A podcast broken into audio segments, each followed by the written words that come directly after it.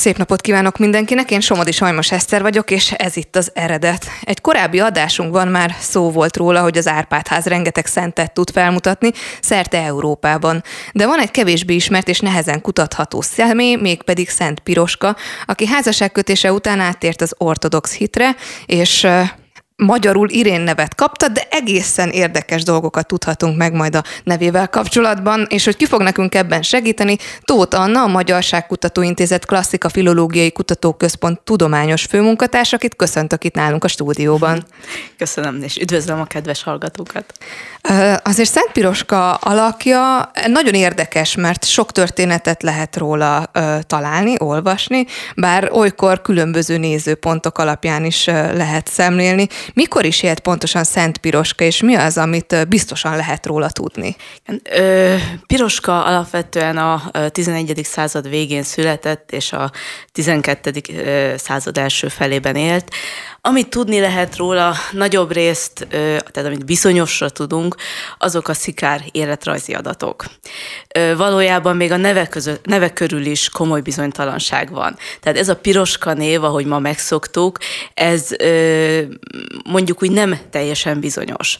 Hiszen krónikáink csak annyit írnak arról, hogy mi volt az ő eredeti Magyarországon kapott neve, hogy Piriszk. Ez a szó szerepel a krónikákban, ráadásul egy Y-nal, hiszen akkor még a helyesírás sem volt olyan kötött, mint manapság.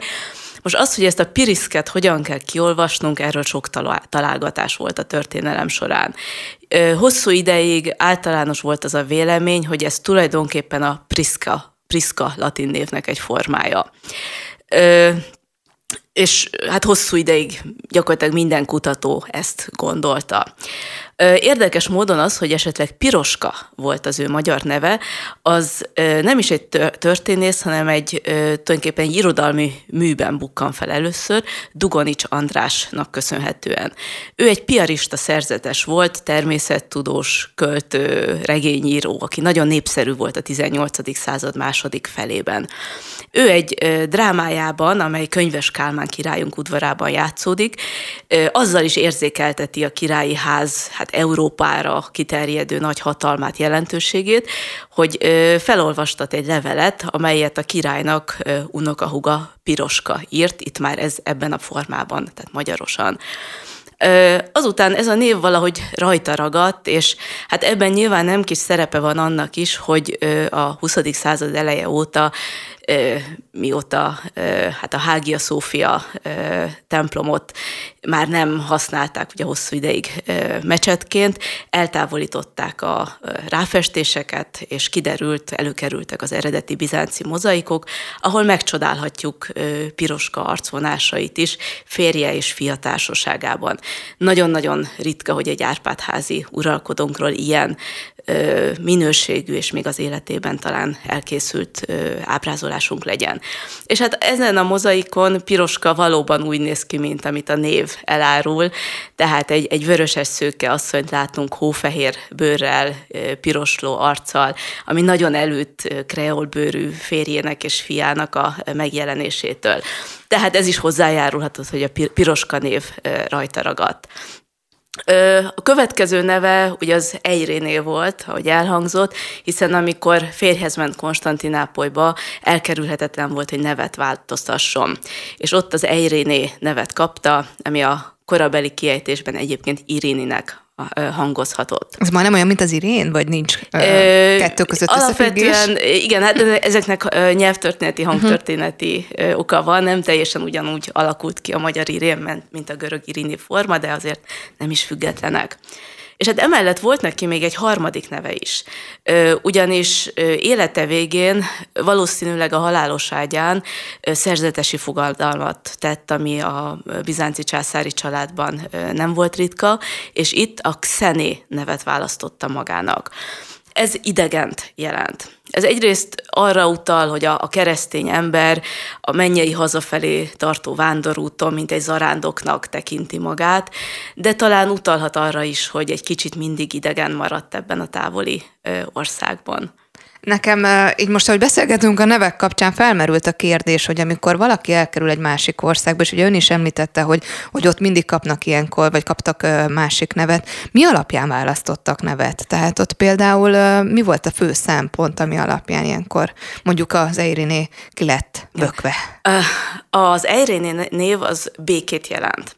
És hát valószínűleg csak annyiról volt szó, hogy ez rendkívül népszerű volt Bizáncban, és nagyon sok vagy gyakori volt, hogy ilyen külföldről került hercegnőknek ezt a nevet adták, hiszen végső soron általában a házasságkötésnek az egész célja a államok közötti hát békének a szavatolása volt. Említette a szerzetes, szerzetesi fogadalmat is, hogy letette. Ez akkoriban mennyire volt jellemző, vagy kik azok, akik a szerzetesi fogadalmat meg letették? Ez inkább, tehát ebben az esetben ez nem valódi szerzetességre utal. Ez egyszerűen, amikor már a halálukat érezték mhm. közeledni, ebben az esetben akkor, hát mint egy a, a túlvilágra készülve mhm. tették le ezt a fogadalmat. Tehát ez inkább formális volt. Most ha még visszatérünk ugye erre az egész házasságkötésre, hogy tulajdonképpen mi állt mögötte, igen, ez lett volna a következő kérdésem, Igen. hogy a nevéről már sokat Igen. hallottunk, de akkor nézzük is azt, hogy, hogy ő hogyan került Igen. el. Ez egy érdekes történet, hiszen egy jelentős házasság volt. Ugye Piroska idehaza tulajdonképpen ugye elég hamar elárvult. Tehát nagyon fiatal volt, egész kislány lehetett, mikor az édesanyja meghalt, és még akkor is gyermek volt, amikor a papa Szent László meghalt. És innentől kezdve az úgy uralkodó, a nagybácsi könyves Kálmán az, akire tulajdonképpen Piroska kiháziasításának a feladata hárult. És hát érdekes, hogy ezt a, ez a házasság létrejöhetett, hiszen Bizáncban ekkor ö, tulajdonképpen nagyon hosszú idő, idő óta már nem nagyon házasodtak külföldiekkel. Tehát az utolsó 400 évben két külföldi ö, császárnéja volt Bizáncnak, egy grúz és egy kazár hercegnő. Tehát ez egy eléggé nagy és meglepő újdonságnak számított. És hát tulajdonképpen ez két egy regionális és egy abszolút európai szintű nagyhatalom kapcsolatát igyekezett szorosabbra fűzni. Bizánc ekkor tulajdonképpen éppen belépett egy újabb fénykorába a Komnénosz dinasztia alatt, és hát egy, valóban egy, egy nagy hatalom volt, ami ugyanakkor nagyon-nagyon idegen volt, és nagyon-nagyon más volt, mint Piroskának a hazája, amit el kellett hagynia. Most érdekes erről beszélni, hogy mit jelenthetett ennek a, a nyilván fiatal, nagyon fiatal lánynak, hogy ennyire messzire, ennyire más közegbe került. Ugye neki egy teljesen ismeretlen nyelvhez kellett hozzászoknia. Ő a családja szülei révén ugye a magyar és a német nyelvet ismerhette, illetve a szertartások révén a latin nyelv akkor is ismerős lehetett neki, ha nem tanították rá külön. Bizáncban mindez ismeretlen volt, ott a görög nyelv uralkodott. Egyértelmű volt, hogy ö, vallást kell változtatnia. Ugye, mint általában az Árpád háziak egyértelműen látszik, hogy egy mélyen vallásos nő volt egész életében, akinek itt tulajdonképpen meg kellett változtatni a rítust, görög rítusúvá kellett lennie, és hát itt már a nagy egyházszakadás után vagyunk, tehát tulajdonképpen át kellett térni az ortodoxiára egy olyan udvarba került át, amely hát bizonyos, hogy sokkal merevebb, sokkal ceremoniálisabb volt, mint amit itthon megszokhatott. Ugye ő római császárné lett technikai szempontból, hiszen Ugye a kelet-római birodalom az nem omlott össze az ókor végén, amikor a nyugat-római birodalom, hanem tovább létezett Bizáncban, és ezek az emberek, az ottaniak nem görögként tekintettek saját magukra, hanem rómaiként. Tehát amikor a trón örököséhez őt feleségül adták, akkor benne volt a pakliba, hogy ő bizony Róma császárnéja lesz.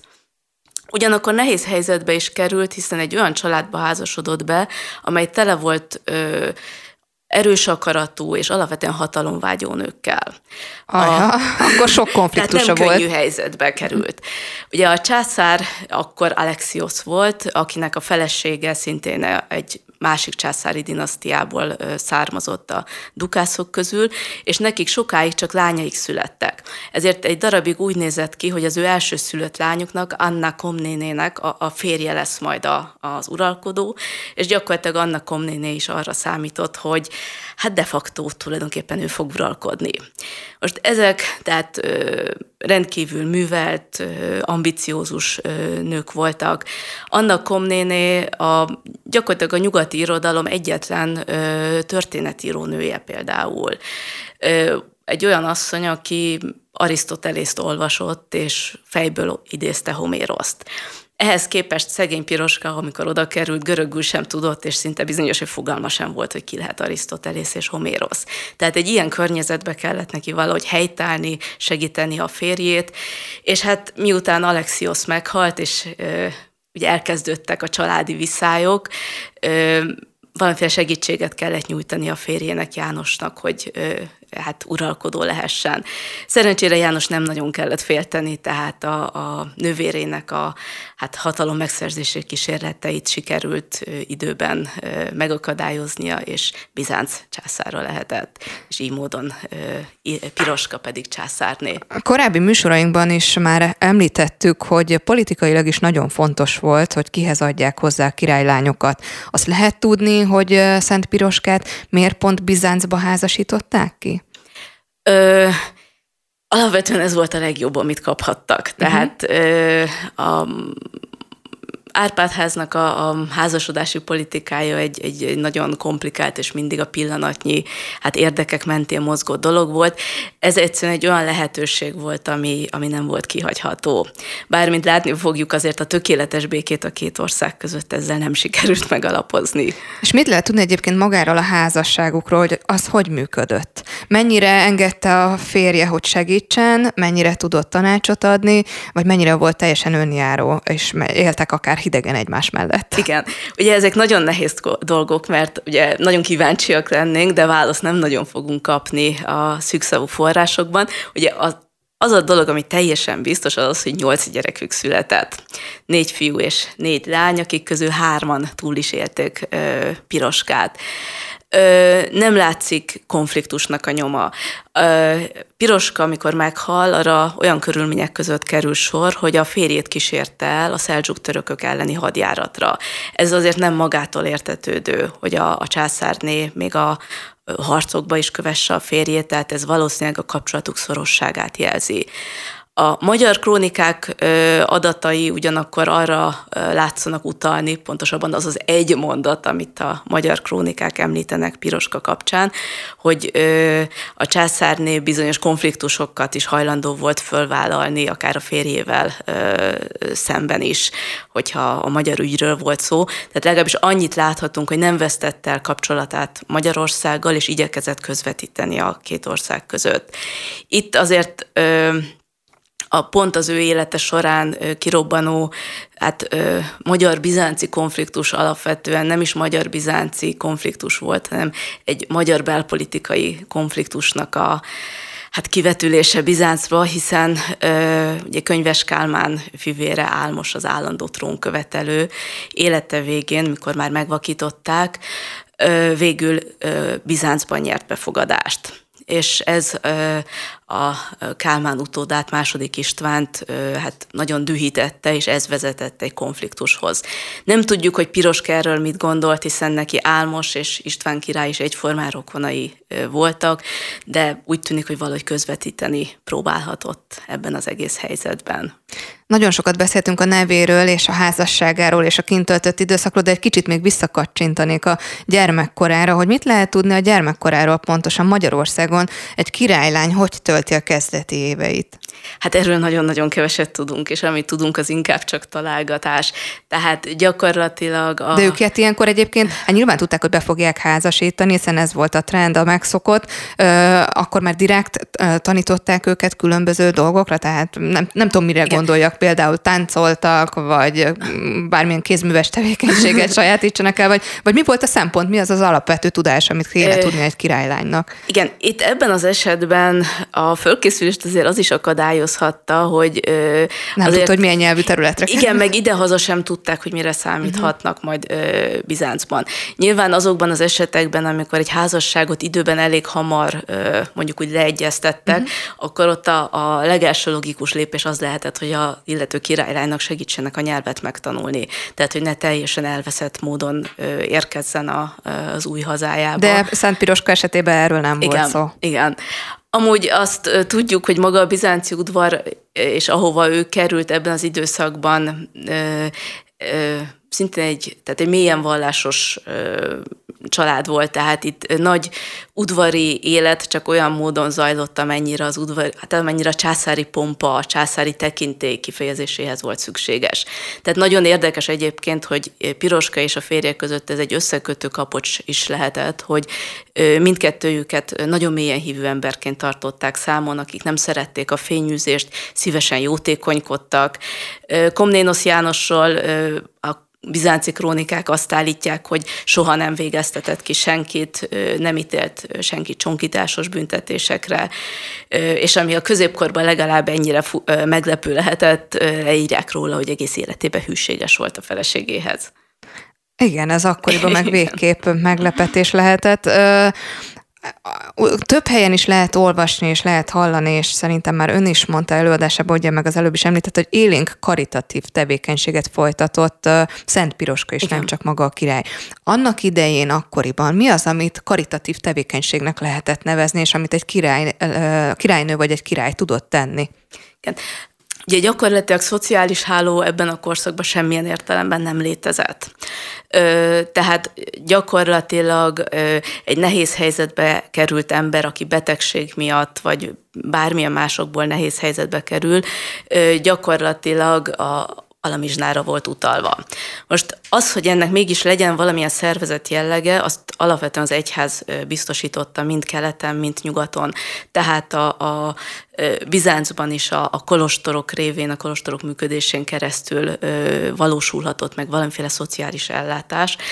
Az uralkodók erre pénzt tudtak adni, illetve ugye a személyes odafigyelésükkel tudták felügyelni, hogy megfelelő, tehát az általuk megkívánt célokra menjenek el ezek a pénzek. Most ilyen szempontból Piroska egyébként egy igen látványos és nagy alapítványt tett. Ugye ő, mikor később ugye, az ortodoxia szentje lett, a általános jellembeli pozitívumain túl, tehát hogy könnyűrületes volt a szegényekkel és hasonlók, egy nagy tettét tudták kiemelni, ami valóban igen fontos volt, a Pantokrátor monostornak a megalapítását. Ez egy hatalmas kolostor együttes volt Konstantinápolyban. Ennek az építkezését, ennek a kezdeményezését egyértelműen Piroska nevéhez kötötték, és nem a férjéhez. Tehát ezt ő kívánta, egy hatalmas templomról van szó, amelyhez kolostor tartozott, vendégfogadó a zarándokok számára, idős otthon, kórház, tehát rendkívül tág sokféle szociális feladatot is betöltött. És hát egyszer mindez a dinasztiának is egy fontos helye lett, ugyanis mikor Piroska meghal, a férje úgy dönt, hogy itt fogják eltemetni életének tulajdonképpen a főművében, majd ő maga is mellé temetkezik, és tulajdonképpen ez lesz a dinasztiának a temetkezési helye, és a hátra levő időben a követ, gyakorlatilag Bizánc bukásáig ez lesz a császároknak a temetkezési helye. Tehát Bizáncnak egy rendkívül fontos és reprezentatív épületéről van szó. Nagyon sok információ már most elhangzott, úgyhogy joggal merül föl a kérdés, hogy mennyire kutatható Szent Piroska története, mi, mi, mik azok a források, amiből tudnak önök táplálkozni, mm. és mik azok a kiinduló pontok, ami alapján akkor tudják kutatni Szent Piroska történetét. Igen. Itt alapvetően hát vannak képi források is, hiszen mondtam a gyönyörű mozaikot, a, mely a Hágia Szófiában máig látható, de alapvetően a, az írott forrásokra kell támaszkodni. Ezek közül ugye a magyar források száma elég kicsi, tehát azok inkább csak a általános bizánci és magyar politikai viszonyokra vetítenek fényt.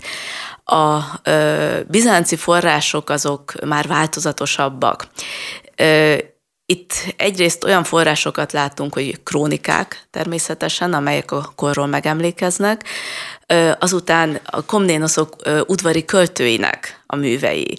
Tehát voltak ekkor hivatalos udvari költők az udvarban, akiktől több vers is maradt fönn. Tehát Piroskátról megemlékező sírvers, a házasságkötésükkel, a fiaiknak a, a társuralkodává koronázásához kapcsolódó versek, tehát ilyen típusú költemények maradtak fönn, illetve hát ugye ő szent lett, és ennek következtében rövid szentéletrajzok maradtak fönn róla. Ezek is ugyanúgy, mint a költői alkotások, mind nagyon fontosnak tartják egyébként, és kiemelik, hogy külföldi származású volt, hogy Magyarországról érkezett, és hát szinte mértéken felül dicsőítik is egyébként ezt a, a, a, a tehát az ő őseit és származását, mint egy a nyugati uralkodók, hát sőt, mi több császárok leszármazottaként ünneplik Piroskát. Egyébként van olyan legenda, ami nem feltétlenül alátámasztott, de nagyon elhíresült, és lehet tudni, hogy, hogy van ez a legenda, de hogy igaz vagy nem, az, az majd egyszer kiderül. Az ő esetében azért nincsenek ilyenek, mert az ő élettörténete pontosabban az ő tisztelete nagyon másképp alakul, mint a többi Árpádházi szenté. Tehát ha például mondjuk összehasonlítjuk Szent Erzsébettel, akinek gyakorlatilag szinte le se hunja a szemét, és már mindenütt szentként tisztelik, és a kultusza nagyon hamar elterjed egész Európában. Ezzel szemben Piroska, mint, mint Ejréné, mint bizánci császárné sokkal zártabb életet élt, és alapvetően mikor szenté avatják, tulajdonképpen ő, ő a dinasztiának a szentje lesz. Tehát ö, a, a bizánci udvarban élvez valamiféle tiszteletet, de a, általánosabban a keleti világban az ő szentként való kultusza nem, nem lesz kiemelkedő, és emiatt igazi legendája sincsen. Tehát amit az életéről leírnak a szent életrajzokban, azok szikártörténeti tények alapvetően, tehát nincsenek legendái. Egyébként miért avathatták szenté? Tehát ez mind múlik? Ö, hát ennek mindig sok oka van. Tehát egyrészt azért mindig a, a központban ért azért a valódi életszentség van. Tehát az, hogy a, a környezete, ö, családja úgy tartották, hogy, hogy ő tényleg szent életet él. Ö, és hát emellett ö, nyilván mindig közrejátszanak különféle politikai tényezők is egy dinasztiában, tehát azért egy szent a családban az, az, az jól mutat, de azért a, a központban mindenképp az van is az a lényeg, hogy egy, egy szent életű asszonynak tartották a maga korában és a maga környezetében. Mi lehet Szent Piroska hagyatéka? Kapcsolódik-e hozzá valamilyen ortodox ünnep vagy megemlékezés, vagy lehet-e tudni, hogy a Bizáncban meghonosította a magyar kultúrának hmm. némely válfaját? Nagyon érdekes az ő története, hiszen ö, tulajdonképpen közvetlenül a tehát a következő évszázadokra ő, ő a nagy hatást természetesen nem tud gyakorolni. Már csak azért sem, hiszen ö, ugye Bizánc a keresztes hadjáratok után lassan majd hanyatlásnak indul, és hát végül elbukik az oszt, oszmán erők ö, hát támadása alatt. A Pantokrátor monosztorból dzsámi lesz, a császárok sírjait, csontjait kidobálják, és ezzel tulajdonképpen az emléke feledésbe merül. Ö, és hát Magyarországon is, hiszen Magyarországon nagyon kevéssé ismerték, mivel korán elkerült az országból.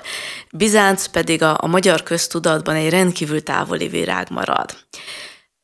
Ez, ez a helyzet tulajdonképpen a, az újkorban változik meg. Tehát ahogy már említettem Dugonics András nevét, aki egyszer csak ugye a, a, egy népszerű drámában a, a közvéleménnyel is megismerteti, hogy volt egy ilyen magyar szent. És lassan tulajdonképp igazából a 20. században látjuk, hogy kezdeményezések indulnak meg, mind a tudományos kutatására, itt ugye Moravcsik Gyulának a neve rendkívül fontos a 20. század elej, első felében, mind a népszerűsítésére az ő alakjának. Ugye ennek egy jó ideig akadálya volt az, hogy ő az ortodoxia ö, szentje. Ilyen szempontból a, a katolikus és az ortodox egyház közötti fokozatos megbékélésnek volt egy nagyon jelentős szerepe abban, hogy tulajdonképpen ez az éles határvonal ez, ez csökkent, és hát most tulajdonképpen szabályszerűen is szentként szabad őt már tisztelni, akár a katolikus szentek között is, egy kázi kivételként szinte. De hát nagyon, ennek ellenére elmondható, hogy nagyon ez a világ még mindig nagyon ismeretlen a számunkra. Tehát például a háború előtt jelent meg az első olyan kis életrajz, ami tulajdonképpen a fiatalság a gyerekek számára próbálta földolgozni az ő életét nagyon szépen, nagyon kedvesen mutatva be Piroskát, de olyan mértékű történelmi, hát mondjuk úgy tudatlansággal, ami egészen lenyűgöző, mert még a 30-as, 40-es években is a magyar művelt közönség is nagyon-nagyon keveset tudott Bizánc középkoráról. Tehát tulajdonképpen azt látjuk, hogy az utolsó néhány évtizedben kezdett úgy az ő alakja komolyabban beépülni a köztudatba. Hát remélem, hogy ma mi is hozzá tudtunk ehhez tenni. Szent Piroskának a történet történetét, életét ismerhettük meg egy kicsit közelebbről Tóth Annának, a Magyarság Kutatóintézet Klasszika Filológiai Kutatóközpont tudományos főmunkatársának köszönhetően. Nagyon szépen köszönöm, hogy elfáradt hozzánk. Én köszönöm a meghívást. Egy hét múlva ismét eredet, tartsatok velünk akkor is, én ma búcsúzok tőletek, de jövő héten is valami újjal készülünk nektek. Sziasztok!